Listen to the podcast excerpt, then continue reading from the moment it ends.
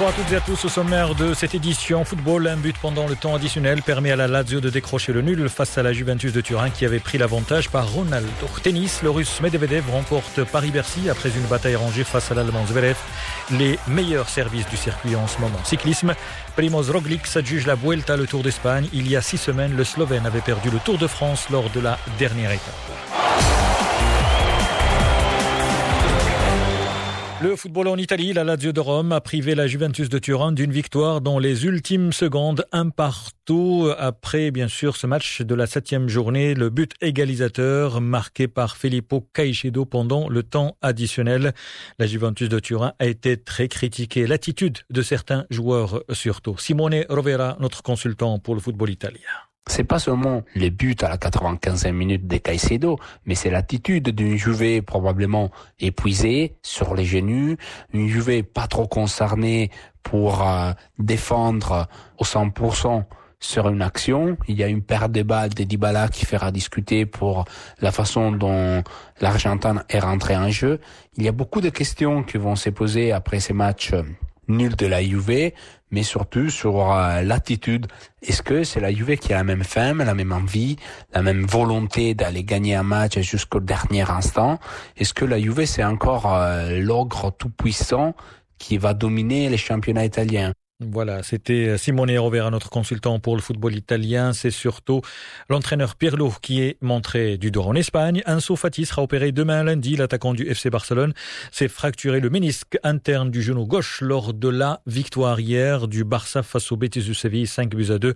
On parle de 3 à 5 mois d'absence pour le jeune international espagnol de 18 ans. Le Real Madrid, lui, sera privé de deux joueurs cadres, le Belge Eden Hazard et le Brésilien Casimiro, testé positif en début de semaine. L'autre le défenseur Militao a également été testé positif et seront absents ce soir face au FC Valencia. L'entraîneur Zidane est déprimé, il l'a dit pendant la conférence de presse. C'est déconcertant parce que tu sais pas ce qui va se passer. Enfin, tu sais jamais ce qui va se passer. Tu sais pas euh, à quel moment euh, tu vas être positif ou pas positif. C'est ce qui s'est passé pour pour ces deux joueurs. C'est ce qui été passé pour Militao. Je pense qu'il y a, y a rien eu de spécial. Je pense que c'est des joueurs qui, des personnes qui faut, qui sont euh, responsables, qui font attention. Mais malheureusement, c'est des choses qui arrivent, qui peuvent arriver. Et, et oui, c'est déconcertant, mais ça peut être pire. Il y a des, je parlais de, de, de la situation des personnes qui sont à l'extérieur du football et qui sont en train de le passer mal. Donc voilà, c'est pour ça que bon on parle là de, de foot, mais euh, pour un entraîneur, parce qu'on parle de, de, foot et de, et de, et de l'entraîneur que je suis, et forcément, euh, c'est pas, j'aurais préféré les avoir. Zinedine Zidane, l'entraîneur du Real Madrid, au micro de Frédéric Hermel, notre consultant pour le football espagnol. Tous les consultants demain dans le vestiaire à partir de 17h30 à propos du championnat anglais. Liverpool et Manchester City, c'est le match vedette qui se déroule en ce moment. Les deux équipes sont à égalité, un but partout. Le défenseur international algérien de l'OGC Nice, Youssef Attal, a été testé positif au corona Covid-19.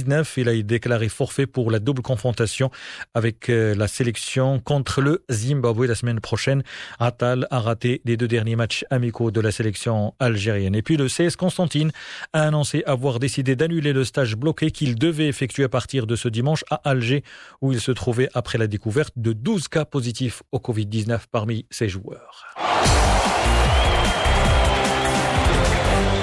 Tennis, c'était sa première finale de l'année et Danil Medvedev n'a pas manqué l'occasion d'ajouter un titre à son palmarès. C'était à Paris-Bercy. Le Russe s'est imposé en 3-7, 5-7. La première manche perdue face à l'Allemand Zverev, 7-5 et ensuite 6-4, 6-1. C'était la finale. Le troisième sacre de Medvedev en Masters 1000 après ceux de Montréal et Cincinnati l'an dernier. Cette victoire va lui permettre de monter au quatrième rang au classement mondial demain devant Roger Federer et d'aborder avec le plein de confiance le Masters, le tournoi des maîtres qui débute le 15 de ce mois. On rappellera que ce match entre les deux joueurs, eh bien, s'est joué au service. Les deux hommes sont réputés pour avoir les deux plus grosses premières balles du circuit en multipliant les mises en jeu au-delà des 200 km heure. On rappellera que Zverev avait battu hier Rafael Nadal. Un dernier mot de cyclisme. Le Slovène Primoz Roglic a remporté aujourd'hui son deuxième tour le deuxième tour consécutif à l'issue de la 18e étape. Primoz Roglic, deuxième du Tour de France il y a six semaines, avait à devancer l'équatorien Caparas et également le britannique Cathy, vainqueur de quatre étapes de cette Vuelta raccourcie à 18 étapes. Il s'était emparé du maillot rouge. mardi dernier lors du seul contre-la-montre de la course. C'est la fin de cette édition. Merci de votre fidélité. Excellent début de soirée à l'écoute de Média.